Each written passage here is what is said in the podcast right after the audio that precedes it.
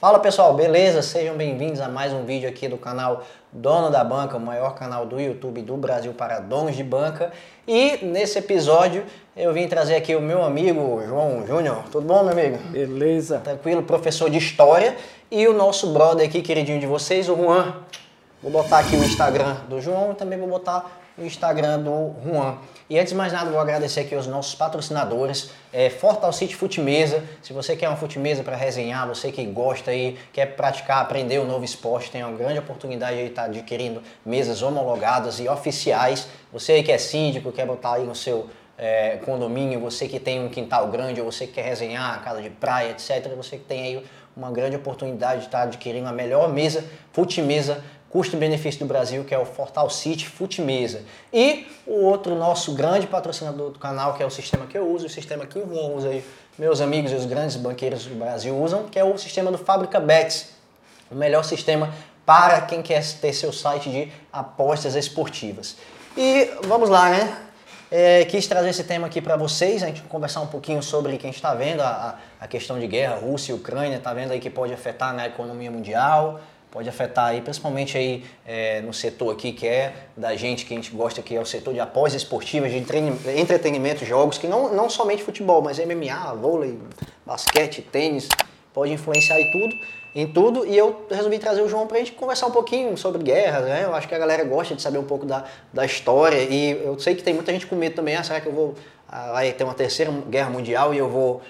o Bolsonaro vai me dar uma arma e eu vou ter que ir pro meio da guerra e atirar. Então, a gente pode fazer um papo descontraído aqui, eu trouxe o João. Beleza, João? Beleza, Thiago. Poderia logo dizer quem é o João? João Júnior, sou professor de História do Ensino Médio, já trabalhei com cursinho, né? Essa parte do estudo das guerras no século XX é algo que eu acho que mexe com a cabeça da gente, porque é muito próximo, né? Quando a gente estuda, por exemplo, uma Idade Média da vida, que tanto a gente vê aí, por exemplo, nas séries, né? Eu acho que pega muito aí os vikings, né? Por exemplo, meus alunos adoram falar sobre isso. Mas quando você fala, por exemplo, de uma Primeira Guerra, de uma Segunda Guerra, de uma guerra de uma crise de 29, que tem um impacto econômico muito grande, não só nos Estados Unidos, por exemplo, mas no mundo, a galera ainda peca um pouco, né? É uma coisa próxima da gente, ocorreu há aproximadamente 100 anos, menos de 100 anos, e aí a gente às vezes peca um pouco com o desconhecimento disso. E aí quando você tem momentos como esse que a gente está vivendo, de conflitos que a mídia está cobrindo de uma maneira ampla, você está vendo a guerra acontecer, né? Aí é que a galera cai a ficha para entender que realmente a guerra tem um impacto econômico, político, social. Nas vidas da gente, né? Inclusive, mesmo nosso país não estando diretamente ligado, né? Por uma coincidência, o presidente teve em visita pouco antes lá, né? Da guerra iniciar propriamente dito, mas é algo que quando a gente começa a ver acontecer é que a gente sente que aquilo é algo de verdade, que tem gente morrendo, que tem prédio sendo destruído, inclusive, né? Com algo filmado ali, quase que ao vivo. Né? Do ponto de vista econômico, né, Thiago, queria bater nessa tecla porque isso é algo que realmente a gente tem que atentar. A Rússia é um dos grandes produtores, por exemplo, de aço, de carvão mineral, de gás natural e de cereais. Então isso influencia diretamente na Europa, né? A Rússia é um país que hoje ela tem uma relação econômica muito, vamos dizer assim, aberta com a Europa, mas no momento em que ela se propõe a entrar num país como a Ucrânia, e aí que fique claro para os nossos ouvintes aí que a Ucrânia é um país que fez parte da União Soviética, por isso mantém essa ligação indireta ainda com a Rússia, e a Rússia era a grande, vamos dizer assim, né, cabeça do que era a União Soviética. Quando você fala numa guerra como essa que está acontecendo, a gente tem que entender que vai ter impactos econômicos. Eu não quero nem entrar agora, aí eu queria deixar que vocês ficassem à vontade até para tocar no assunto, perguntar e tal, e a gente debater sobre isso numa possível Terceira Guerra Mundial. Mas o fator econômico hoje, ele talvez seja o que norteia, né, de maneira mais forte a continuidade ou não de uma guerra, de um conflito como esse. Porque você vê que, num momento como esse que a gente está conversando, ainda não houve uma entrada direta de outros países. Ninguém ainda quis entrar. Por enquanto você está vendo a Rússia invadindo algumas cidades, destruindo alguns prédios, inclusive com ultimatos, né? Por exemplo, esses dias eu estava vendo um prédio que foi destruído, se eu não me engano, no Ministério da Defesa da Ucrânia. Mas o prédio foi esvaziado. Aquilo ali é uma prova para você dizer, olha, eu vou te destruir, eu posso te destruir. Né? Tá aí, eu vou te destruir, estou te destruindo, filmem. Né? Então a guerra no século XXI já é um pouco diferente da guerra do século XX. É diferente você ver uma coisa que aconteceu e você vai ver por imagens, por fotos, por vídeos. Ali não, a gente está vendo online, cara. Eu praticamente vi ali minutos depois que aconteceu aquele prédio sendo destruído. E o que é que isso tem a ver com a questão econômica? A Ucrânia, ela é uma grande produtora de cereais também, e também para a Europa. Então a Europa, de uma maneira geral, e aí quando eu falo Europa, estou falando vários países que compram da Rússia e da Ucrânia. Cereais, no caso da Rússia, aço, inclusive os Estados Unidos deu uma barrada agora, né, na compra. Petróleo, gás natural. Esses países, quando fazem sanções, eles acabam criando, por exemplo, para a Rússia um certo vexame econômico. Eu estava vendo eu não vou me lembrar o nome dele agora, peço até desculpa, assistindo as reportagens na CNN, na Record News, etc. O cara dizendo que vai haver um certo retrocesso de aproximadamente cerca de 20 anos na economia russa, né, por conta de uma guerra dessa. Toda guerra demanda gastos, né? Além das mortes, os gastos econômicos. Além do gasto na guerra, você tem as sanções econômicas, que são os países que vão o quê? Proibir ou pelo menos deixar de comprar produtos desses países envolvidos na guerra. E quem é a potência beligerante, ou seja, aquela que está atacando? No momento é a Rússia, né? E com essas sanções também eles foram proibidos, né? Não vão participar da Copa, provavelmente Olimpíadas também não. E é um país fortíssimo, principalmente Olimpíadas. As instituições, desculpa até te interromper, Thiago, ligadas ao futebol principalmente já barraram a Rússia. Tá? A Rússia está fora, pelo menos por enquanto. Pode ser que isso seja revertido com um possível cessar-fogo e um acordo de paz. Estava lendo também sobre isso esses dias, né? Criptomoedas é um país, é praticamente o primeiro, número um em mineração de criptomoedas. Baixou muito, tudo baixou, o dólar está muito baixo. Inclusive, engraçado que o dólar baixa, mas as coisas aqui nada baixam. E isso afeta todo mundo. A gente não percebeu ainda porque a gente não está ainda no balaio de gato ali, né? Mas, em compensação, tudo começou por conta da OTAN, né? Que eles estavam namorando ali de entrar para a OTAN e aí o Putin... resolveu dar essa... chega pra lá e parece que não tá tendo muito acordo não, porque já disse que não tá tendo muito interesse, mas continua lá o Putin atacando. Aí, onde é que eu queria chegar? Conversar com você, a gente conversar um pouquinho sobre a Primeira Guerra Mundial, a Segunda, que a Segunda já teve impacto, teve uma Copa do Mundo que ela foi cancelada por causa disso. Queira ou não, se há uma possível Terceira Guerra Mundial, que vai ser mais pro fim da nossa conversa aqui, pode ser que afete, a gente não tem uma Copa e, cara, esse é o ano dos banqueiros, né? O ano da galera que tem site de aposta esportiva, o ano dos gerentes, o ano dos vendedores. Esperando ansiosíssimo para esse ano. E a Copa do Mundo tá vindo aí, o medo é grande, viu? E tu fez um investimento pesado, né? Equipamento, mão de obra. Equipamento, maquinetas, tô captando cambistas, porque eu sei que o bicho vai pegar, a procura é muito grande na Copa do Mundo. Eu não trabalhei na Copa do Mundo, mas eu já estudei, já filtrei algumas informações que ele me passou. Que a Copa do Mundo triplica a procura sobre apostas esportivas. Então, queira ou não, quem é banqueiro aí que está assistindo, ou que quer botar sua banca, está muito curioso se isso pode acontecer ou não, se vai afetar diretamente ou não. Então, eu estou aqui mais como ouvinte mesmo, aprendendo com o professor e saber o que vai ser da gente se ocorrer essa Terceira Guerra Mundial, né? E lembrando que é uma especulação, está só trabalhando com especulação, não tenha medo, cara... Vai lá, monta o seu negócio. Pandemia teve um enorme... como é que eu vou dizer? A galera não tinha conhecimento das coisas, né? Hoje surgiu a vacina, cadê? Que a galera não quer mais nem usar máscara, entendeu? Então, às vezes, parece que foi mais um medo implantado ali, sim, né? E, consequentemente, eu dei uma pesquisada que, geralmente, vem uma pandemia e, em seguida, vem uma guerra, né? Tem essas coincidências históricas, vamos dizer assim, né? Coincidências históricas, exatamente. Inclusive, só um parênteses, desculpa, Thiago, né? Por uma infeliz coincidência histórica, você teve exatamente a gripe espanhola em 18, né? Exatamente. Que era quando estava acabando a Primeira Guerra Mundial. Era desgraça por cima de desgraça, então, nesse momento.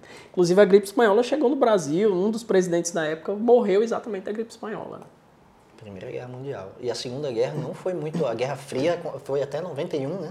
Ela acaba em 91 quando a União Soviética deixa de ser União Soviética, passa a ser Rússia, né? E os demais países começam a ter sua, vamos dizer assim, não é nem independência, né? Mas a se desligar da União Soviética, o caso da Ucrânia. Aí o editor vai colocar aí, se eu tiver errado, você corrige.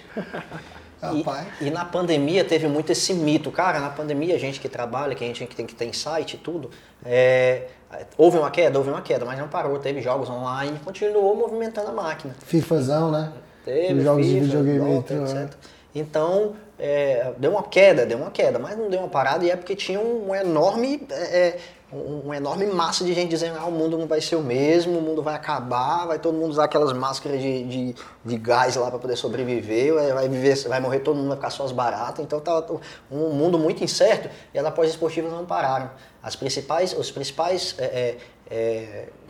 donos que acreditaram no negócio continuaram ali injetando, começaram a fazer uma trava maior, mais apertada e tudo. Eles conseguiram ficar com o nome da banca deles ali intacto durante esse tempo. Tudo se normalizou, o cara tá ali com credibilidade em alta. Aí a galera que teve medo, que simplesmente tinha um site lá de aposta, começou a pandemia, ah não, vou fechar isso aqui porque pode ser que dê ruim, eu não ganho dinheiro, eu vou à falência. Aí tentou entrar agora, perdeu credibilidade, ou simplesmente não conseguiu mais acompanhar o mercado, ficou para trás, ou perdeu os vendedores foram trabalhar em outros sites que não desistiram na pandemia, continuaram ali. Entendeu? Então, você pode ver, às vezes, o problema socioeconômico, o problema de cenário como uma oportunidade. Igual eu conversei em outro podcast, eu acho que pedi para o meu editor colocar aqui em algum card, o Papo com Belim, o mercado financeiro, quando tudo está ruim, o mercado financeiro está ótimo. Por quê? Porque é hora de você comprar. Você compra em queda para vender em alta.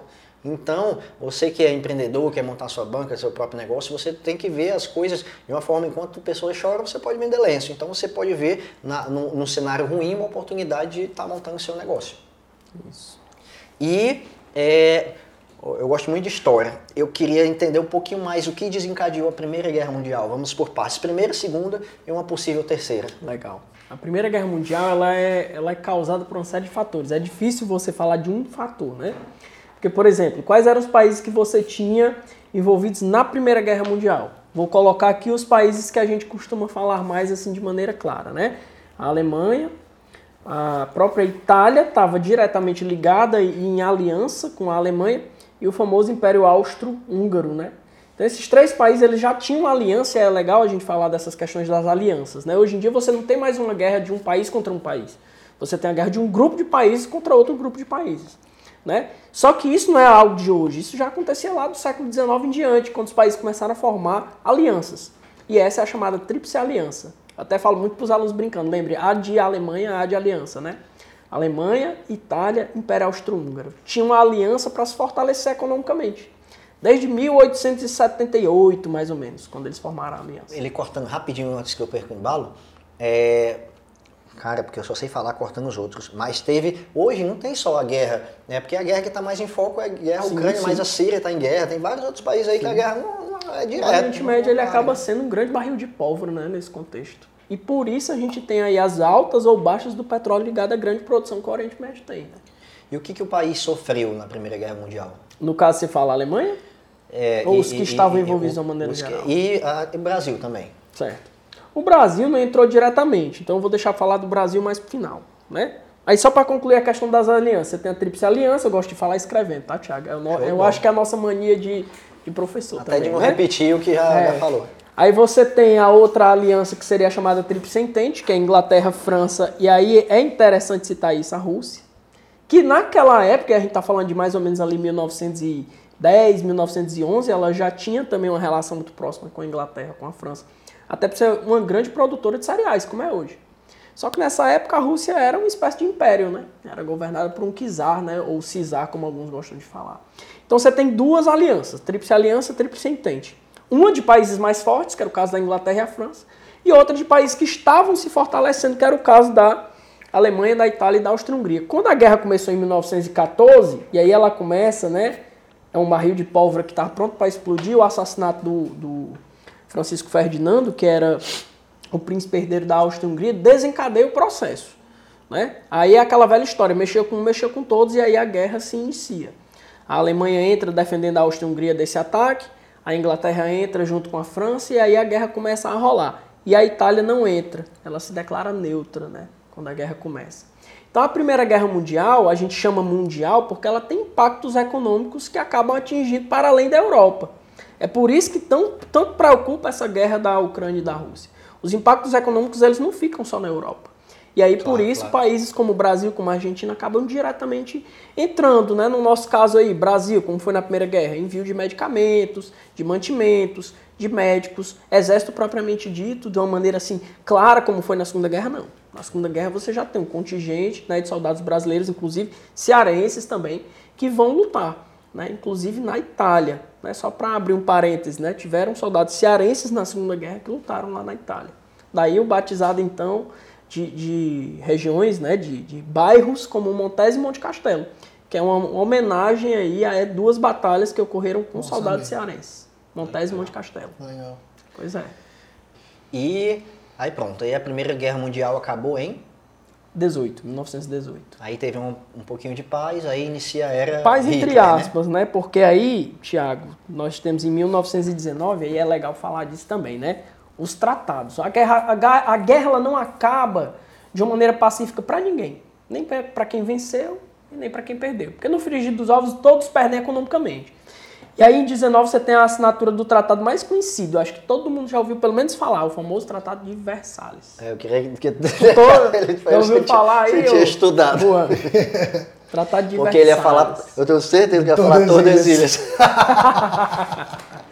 Mas esse tratado é interessante, bicho. Porque... reprovado. Que vergonha no Brasil. Ainda bem que eu não disse. Ei, Juan, Tratado de Versalhes. Versalhes, né, na França, que é onde a assinatura... do acordo, do tratado que pune a Alemanha como a, vamos dizer assim, a potência que iniciou a guerra. E aí, como toda guerra tem os vitoriosos, os perdedores, a grande perdedora é a Alemanha, né? A Alemanha, ela perdeu basicamente tudo que ela tinha em termos de potência de aço, de armamento, de potência, por exemplo, de aviação. Tudo isso vai ser exatamente confiscado pelas potências que venceram. Fora o pagamento em dinheiro, né, que foi de bilhões aí, para os países vencedores. Então, quer dizer, isso aí fez com que a Alemanha se tornasse um país que antes era, na virada do século XIX para o XX, grande potência, o grande produtor de aço, de ferro, superando até a Inglaterra, que era bambambam desde a Revolução Industrial. A Alemanha se reduziu, né, a uma potência. Além de perder a guerra, ainda perde tudo isso. Sim. E isso é que alimenta exatamente o sentimento que vai surgir 20 anos depois, exatamente em 1939, na Segunda Guerra. E aí a ascensão do Hitler, né, que já vem durante todos os anos 30. Do Hitler e do seu, vamos dizer, entre aspas, parceiro, no sentido de que eles se comunicavam mesmo, que era o Mussolini na Itália. Né? Então, os anos 30 vai ser a década que é a ascensão desses dois regimes, né? Na Itália, o fascismo, e o nazismo na Alemanha. E aí, só fazendo exatamente uma questão com essa fala, né, que você falou no início, na questão da Copa, né? Nos anos 30 tem exatamente duas Copas importantes, que é a de 34 e de 38. Se quiser, a gente pode aprofundar um pouquinho, né? Fazendo um link com isso. E elas, eu acho que elas aconteceram cheio de restrições. Com certeza, né? Eu tinha até anotado aqui para não esquecer, a de 34 é na Itália, vencida pela Itália, e lembrando que em 34 o fascismo, o Mussolini no governo, né? Ele jurou de pé juntos que a Itália ia ganhar, de fato ganhou. Se houve alguma compra e tal. Isso aí já é uma história que a gente teria que aprofundar mais para saber. 38 no Brasil, vencida também pela Itália. Então o esporte, ele serve também como propaganda para esses regimes, né?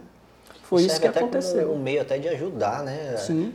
Motivar até o país venceu, tem aquele orgulho de cidadania, né? Sim. Do país vencer uma Copa. O futebol ele sempre foi muito ligado a... eles têm uma visão, como é que eu vou dizer, até geopolítica, né? A galera vê o futebol como um exercício até de cidadania. Sim. Com um time que ganha, né? O Brasil ganhou mais Copas, é tido como um país mais, sim, forte, né? E se bem que as últimas Copas um desastre, mas sempre foi ali como a galera tinha medo de enfrentar o Brasil. Por quê? Porque teve esse histórico de Uruguai também, né? Foi o campeão da primeira Copa, por exemplo, e tal.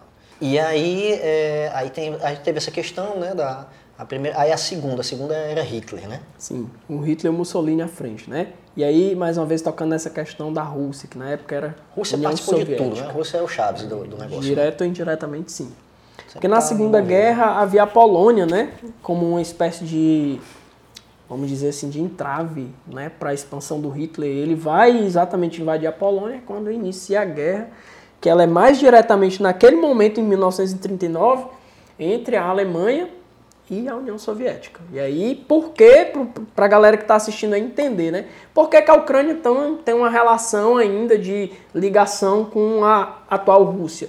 Porque quando acabou a União Soviética, a Ucrânia foi um dos países que se desligou, como eu tinha falado antes, né? Então a Ucrânia ainda tem questão étnica, ainda tem população russa lá, tem uma série de ideias lá que o Putin não concorda, por exemplo, né? Existem grupos paramilitares dentro da Ucrânia que ainda defendem as ideias nazistas, e é uma das coisas que o O Putin quer atacar bastante. E o fato da Ucrânia pleitear espaço, né, econômico dentro da Europa e principalmente na OTAN. Para a galera que está assistindo, né? Fazer até um contraponto aqui, ô Thiago, com a galera que gosta de jogos, né? Videogame. Às vezes você joga aqueles jogos lá de guerra, de armas e tal. Eu não posso falar com propriedade, nunca joguei muito. E determinadas armas que você utiliza lá no jogo aparece a sigla NATO, né? NATO, que é exatamente OTAN em inglês. A OTAN significa Organização do Tratado do Atlântico Norte. Aí no inglês, o jogo é em inglês, vai aparecer essa sigla NATO, né? São armas utilizadas somente pela OTAN. Então a OTAN, ela existia desde a Guerra Fria, né? Capitaneada pelos Estados Unidos, dirigida pelos Estados Unidos e continua existindo até hoje. A Ucrânia queria um lugar na OTAN, queria uma participação mais direta na OTAN. Os Estados Unidos fazem aquele jogo. Também, né? Também. Protegeria. Só que se os Estados Unidos, junto com a OTAN, chegar e apoiar a Ucrânia de maneira mais aberta, compra uma briga direta com a Rússia. E aí uma briga direta com a Rússia poderia causar um evento de guerra muito maior, muito mais amplo. Ou uma possível Terceira Guerra Mundial. Então é até bom pra gente que os Estados Unidos fiquem lá no cantinho dele. Fique na dele, a OTAN fique na dela, os Estados Unidos fiquem na dele. O presidente aqui também. Também. E a Segunda Guerra Mundial, ela influenciou na Copa. Teve uma Copa que ela foi cancelada. 42 e 46. Aí lembrando que às vezes o cara fala, pô, vocês estão falando de história aqui, mas eu lá quero saber da Primeira Guerra, não tinha, eu nem apostava naquela época, na Segunda Guerra também, mas a gente está trabalhando em cima de hipóteses do que aconteceu no passado que possa ser que influencie aqui no nosso cenário atual, que é o cenário onde vocês aqui inscritos do canal, que geralmente tem site ou trabalham no nosso mercado, estão inseridos, né? Então a gente está trabalhando em cima de hipóteses que podem mexer com o nosso cenário. Vou dizer que eu estou tranquilo? Não estou tranquilo, só vou estar tranquilo quando essa guerra acabar. Mas quanto mais tempo passa, mais a gente vê que provavelmente não vai afetar. Uhum. Né? Mas a qualquer momento, do nada, apareceu o coronavírus aí e causou uma das maiores pandemias. E do nada pode ser que desencadeie um problema lá. A China estava querendo apoiar a Rússia e uma terceira guerra mundial, meu amigo. Então, a gente está conversando aqui, um bate-papo bacana aí para entender melhor o cenário, né, no decorrer dos tempos, né? Só para a galera que está assistindo, né, sempre refiro a galera, principalmente quem está apostando, já sabe que, por enquanto, a Rússia está fora. Então, já é um país que você sabe que você, de certa maneira, do ponto de vista do futebol, a galera que acompanha muito o futebol europeu, né, já está distante aí. A possibilidade, pelo menos por enquanto. Amigos meus que jogavam na Rússia estão no Brasil sem previsão de volta, e já estão procurando outro clube, porque já rescindiu o contrato por conta da... são 3 amigos meus que jogam na Rússia futsal, não é futebol. Então eles já rescindiram o contrato, já. Sem esperança de voltar, já estão procurando o clube. E é isso, lá tá... Tá sofrendo as sanções no campo do esporte também, pra você ver, uma guerra tem uma ligação direta com o campo do esporte, né? O futebol feminino, o futebol masculino, uma própria possível futura Olimpíada, né? São certeza. Coisas para o desenrolar dos próximos capítulos, né? E a segunda e a terceira, né? A possível, né? Terceira, entre aspas. Como é que você vê hoje o cenário? Acho que tem algum problema que possa impulsionar, influenciar. Queria até conversar um pouco mais sobre essa questão de Hitler. Teve até um rapaz do Flow aí, eu vou citar nomes aí do canal. Eu falei o canal do cara, eu vou falar o nome, né? Da bicicleta lá. Da barra circular. Mas que acabou influenciando isso, até deu um probleminha com o canal dele e tudo, mas é um assunto bem interessante, porque a Alemanha estava como um país ali, após a Primeira Guerra, ficou um país bem fraco, né, tanto socioeconômico como até politicamente, e com Hitler, parece que eu queria entender mais o golpe que o Hitler deu para ele chegar até onde ele chegou. Aí teve tratadozinho com a Rússia que ele rompeu e foi lá que os soldados morreram lá na neve. Eu queria só, no gelo lá, eu queria só dar uma entendida. Nisso, né? Pois é. Existem quase todos esses eventos históricos, Thiago, eles requerem que a gente aprofunde um pouco, mas de maneira resumida, né? Nos anos 30, e aí, mais uma vez, não perdendo de vista o que está acontecendo antes. O mundo vinha saindo da crise de 29. A crise de 29 foi algo que economicamente impactou os Estados Unidos e o mundo. O Brasil teve muito problema com a grande produção de café, que vendia para os Estados Unidos. A Argentina teve problema com a grande produção de gado bovino. A gente até hoje conhece muito a picanha argentina, porque é uma tradição argentina, né, da criação do gado bovino. E tudo isso por quê? Porque os Estados Unidos quebrou na crise de 29. Ao quebrar, ele leva junto, sai fazendo efeito dominó, né? A Europa, que dependia de capital americano para se reconstruir depois da Primeira Guerra. E vinha fazendo isso. Inclusive a própria Alemanha. Os Estados Unidos não contribuem diretamente, mas indiretamente, países como a Alemanha, como a própria Áustria-Hungria, como a própria Itália, elas vão sofrer, elas vão ter influência da economia norte-americana. Porque é impossível você pensar a globalização e o capitalismo de uma maneira que só um país prospera. Ele prospera, outros prosperam, outros são explorados. É assim que funciona. O país que não teve um embate direto, uma consequência econômica direta, foi a União Soviética, porque realmente estava fechada para o mundo capitalista. Ela tinha saído da sua... Ela estava vivendo, né, a ascensão do seu processo de revolução socialista. Não estou dizendo aqui que socialismo é bom, que é ruim, capitalismo é ruim. Não vou entrar nesse mérito. Mas eu estou falando que diretamente ela não foi afetada. E aí você tem a ascensão de um Hitler, que chega fazendo exatamente um discurso de que a Alemanha já foi grande, tem que voltar a ser grande, o povo alemão tem uma tradição que já vem de séculos e séculos. Somos os melhores. Somos os melhores, somos uma raça que é considerada superior, como ele mesmo dizia, vai dizer lá no livro dele, Mein Kampf, né, o nome do livro. E aí o que é que acontece? Ele começa a desrespeitar os tratados. Ah, não posso ter arma não? Vou ter. Ah, não posso ter exército não? Vou ter. E aí os países, né, começaram a fazer vista grossa. Não, deixa esse cara aí.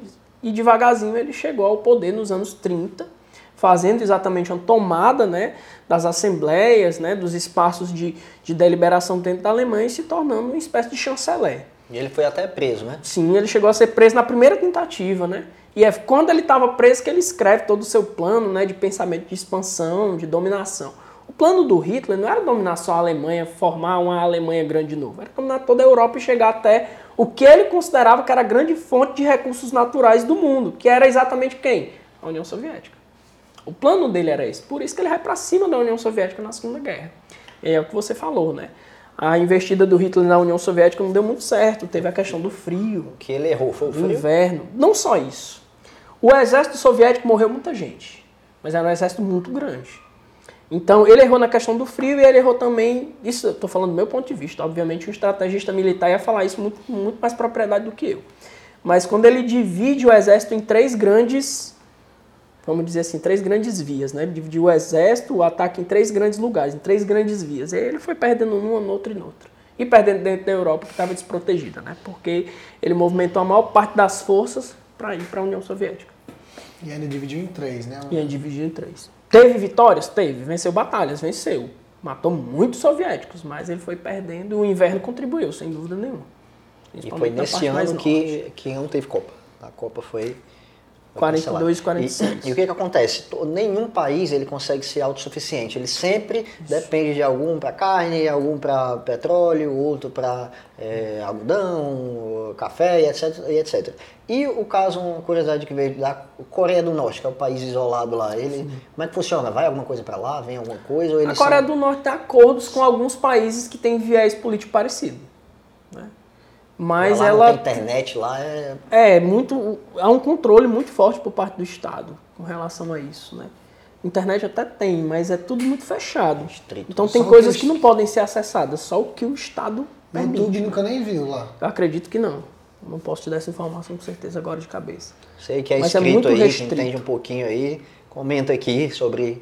Ó, na Coreia do Norte tem YouTube, tem Tinder lá. Aí vocês comentam aí aqui embaixo que a gente quer saber. Porque quando você tem um governo, um Estado desse tipo, ele quer restringir a propaganda do Estado, a mostrar só o que o Estado quer, o que o governo quer.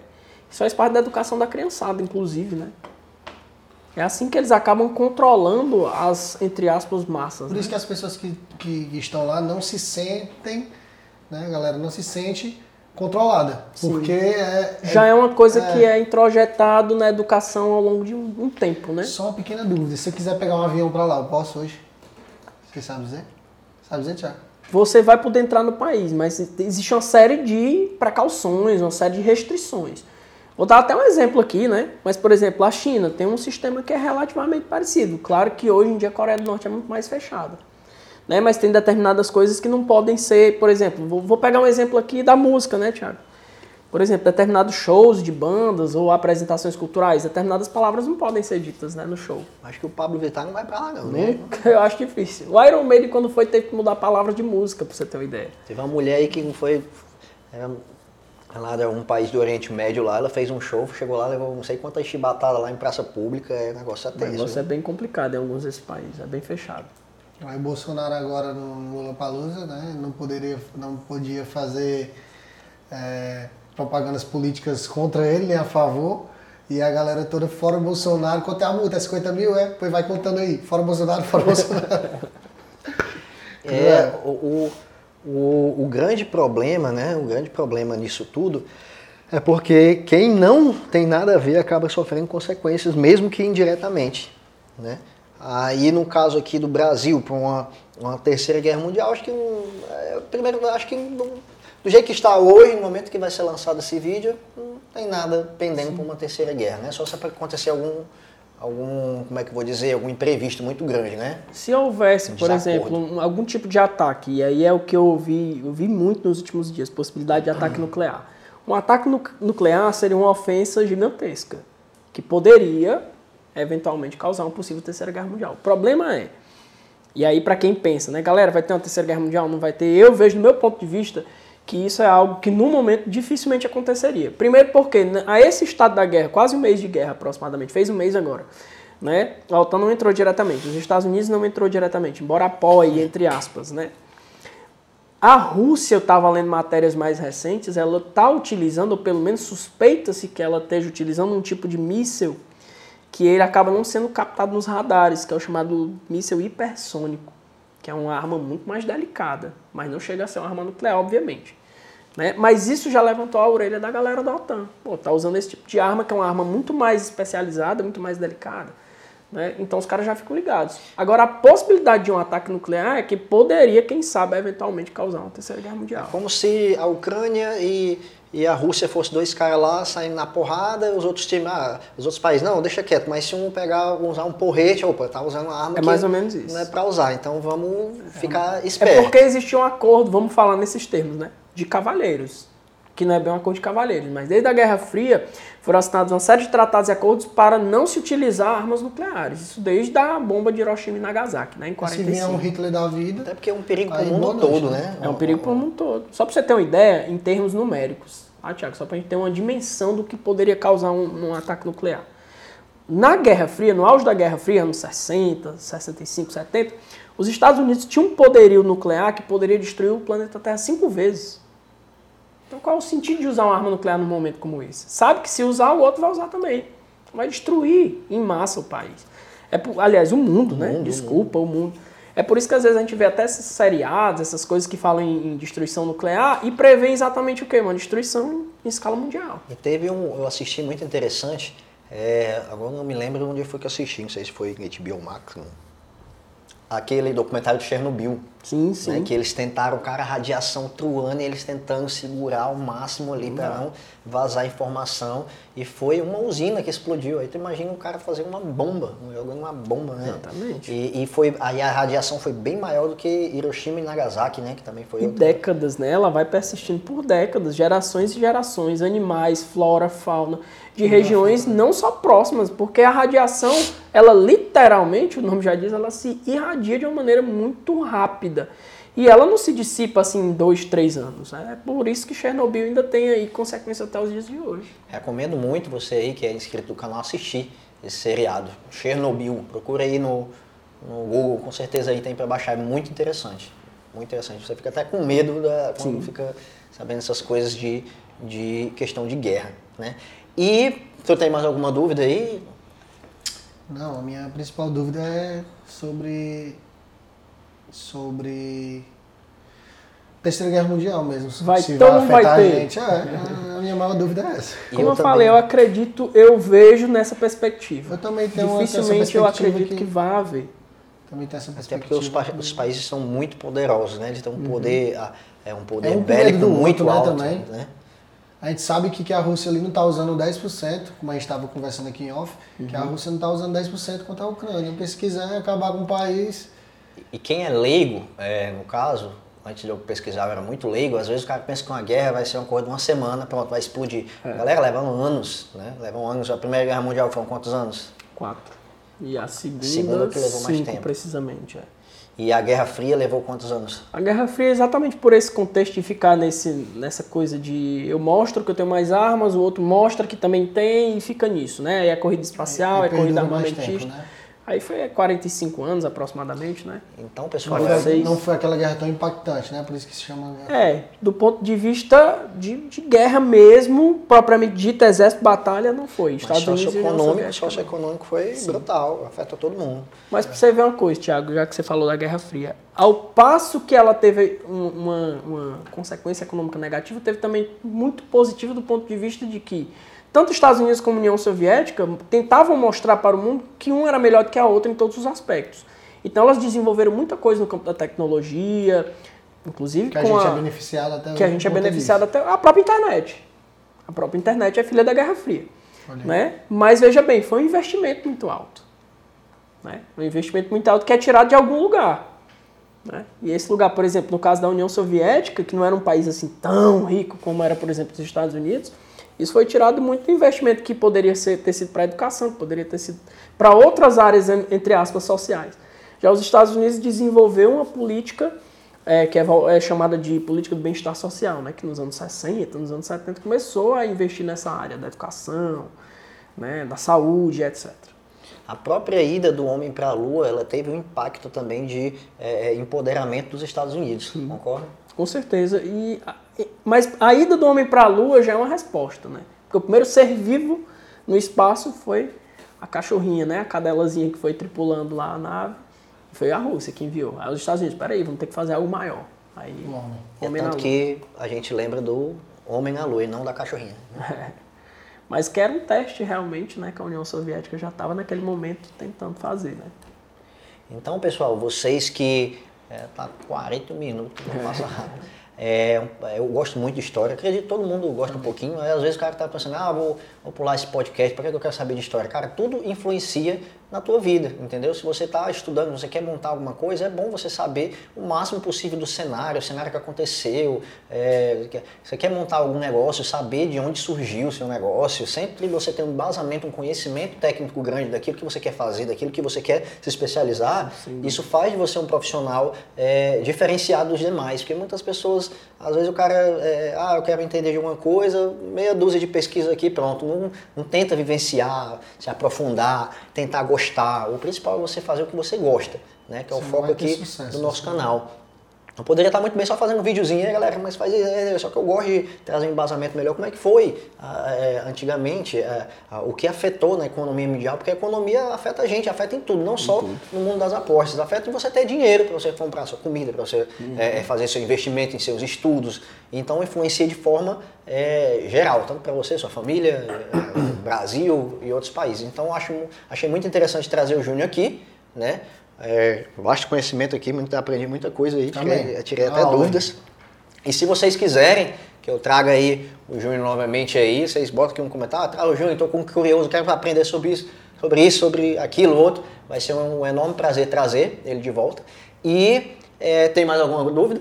Não, eu só estava lembrando de um acontecimento aí que o Pelé, uma época que teve uma guerra na Nigéria, e o Santos, né, o time que o Pelé jogava, estava fazendo um tour de jogos, de amistosos, e foi convidado para participar de um jogo lá na Nigéria. E tiveram que cessar o conflito, cessou bala pra cá, não, para que o homem vai passar. Porque ele era o rei, né? É rei, né? Então ele passou, aí cessou o fogo, assistiram o jogo, né? Inclusive lá um do lado do outro, lá um do lado que estava guerreando do lado do estádio, outro do lado do outro. Quando acabou o jogo, que passou, voltou o conflito, infelizmente. Aconteceu isso, eu lembrei aqui agora, e foi na região de Biafra se não me engano, Nigéria.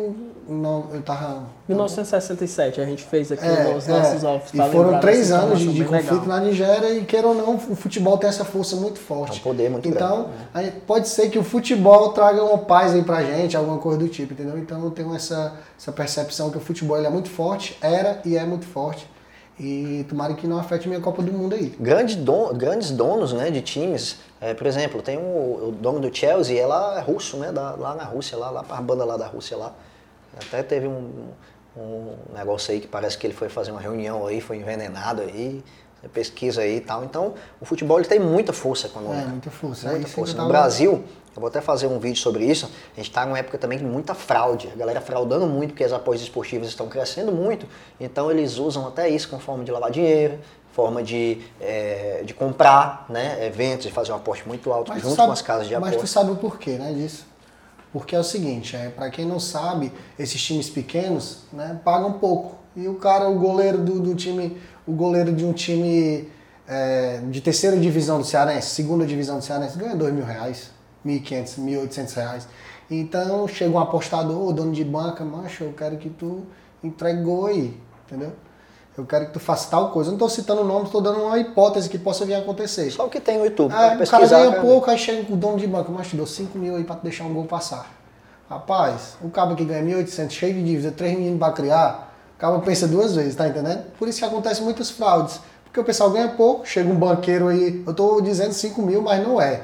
É muito mais. Então o cara joga R$100.000 ali a favor que um time favorito vai levar 3 gols, a odd tá lá em cima. Entendeu? Então a galera aposta naquela odd que está lá embaixo, então todo mundo perde, um que apostou na odd lá em cima vai ganhar de todo mundo, inclusive o goleiro.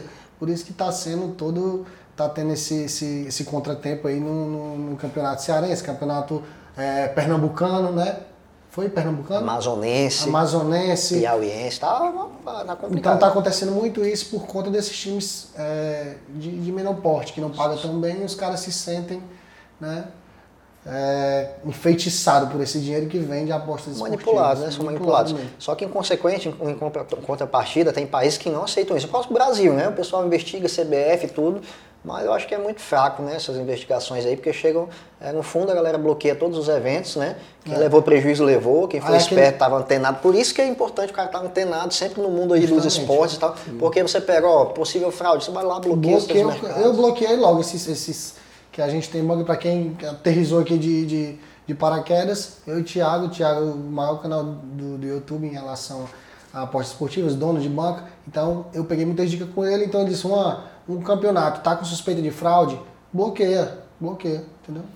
Tem muitos campeonatos aí bons, então bloqueia o campeonato que tá com suspeita de fraude. Aí o cara fala, eu vou montar um site não porque tem problema de ser manipulado. Cara, não é assim, né? Tem as exceções, tem épocas que acontecem, parece que eles veem uma brecha e aí oportunidades, né? Coisas que rolam aí no interno do futebol. Mas países como os Estados Unidos, o negócio de UFC, o cara foi pago para apanhar. Meu amigo, se rolar um comentário ali, que alguma coisa foi manipulada em UFC, Bellator, que são eventos também que tem nos sites para fazer aposta, se souber que aquilo foi fraudado, o cara vai preso todo mundo, entendeu?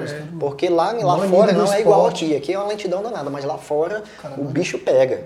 Entendeu? O bicho pega mesmo. A gente deveria se espelhar nisso, né? Viu que o time tá aí, alguma coisa aí, uma multa, alguma coisa do tipo. Bloqueia o time para não participar mais daquele campeonato por tantos anos aí, para ver se diminui isso aí, para o pessoal ficar mais tranquilo para apostar, não ter essas fraudes aí que a gente tá. Isso, mais uma vez, é interessante o cara que quer montar alguma coisa na sua vida, qualquer coisa que seja, tente entender ao máximo. Por exemplo, o João é professor de história, então ele tem total domínio, né, da área em que ele exerce a função dele, né? E, por exemplo, ele também é músico, ele domina as técnicas de canto para poder cantar lá e não ficar... né? Então, tudo tem um estudo. Se você estuda, você se especializa, você vai colher frutos daquilo que você está plantando, né? E é isso que a gente foca muito no canal. Para não ficar muito esticado aqui, eu vou agradecendo aqui a sua participação, vou botar mais uma vez aqui cara, obrigadão. O Instagram do Júnior, cara, muito bom, muito bom. Seja muito bem-vindo, espero trazer você mais vezes. Eu que agradeço. E o Juan aqui, grande brother aí de longa data. E você que gostou, se interessou, quer aprender um pouco mais, coloca aqui nos comentários, dê o joinha, se inscreve. Isso motiva a gente a trazer cada vez mais conteúdo de qualidade para vocês. Tá? Tô até aqui cansado, minha galera tá até meio zoada, que a gente tava conversando aqui antes de fazer o podcast para vocês. Então, aguardo os comentários de vocês e até o próximo vídeo, beleza? Valeu, galera. Até a próxima.